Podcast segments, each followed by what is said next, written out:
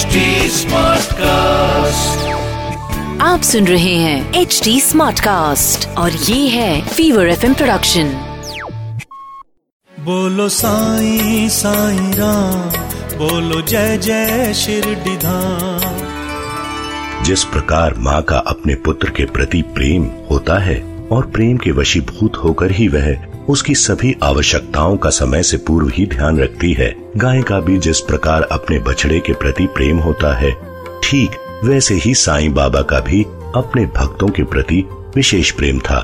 गाय और माँ का प्रेम निस्वार्थ, अनुपमय व असामान्य होता है। यह सभी जानते हैं कि बाबा का भी प्रेम ठीक ऐसा ही था। इसके उदाहरण स्वयं मूल ग्रंथ के लेखक हेमांड पंत हैं। हेमांड पंत 1916 में सेवा निवृत्त हो गए थे।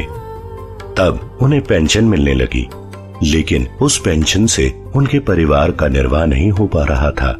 उसी वर्ष गुरु पूर्णिमा के दिन वे अपने कुछ परिचित साईं भक्तों के साथ साईं बाबा के दर्शनार्थ शिरडी गए। हेमांड पंत के एक परिचित व साईं भक्त अन्ना चिंचणी कर भी उनके साथ थे।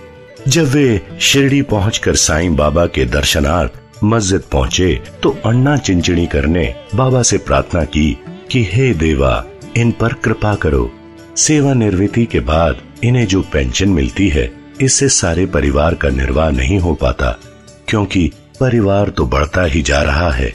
आप कृपा करके इन्हें कोई नौकरी दिलवा दें, ताकि इनकी चिंता मिट जाए और ये सुख से रह सकें। बाबा मुस्कुराए और बोले कि नौकरी तो इन्हें मिल ही जाएगी, लेकिन अब इन्हें मेरी सेवा में ही आनंद लेना चाहिए। इनकी कामनाएँ सदैव पूर्ण होती रहेंगी।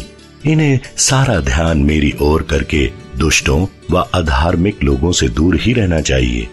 अब इन्हें हृदय से मेरा स्मरण करते हुए दयालुता व विनम्रता का व्यवहार करना चाहिए।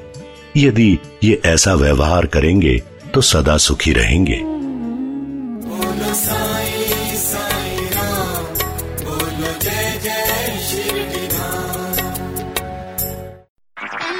आप सुन रहे हैं एच डी स्मार्ट कास्ट और ये था fever FM production H smart Smartcast.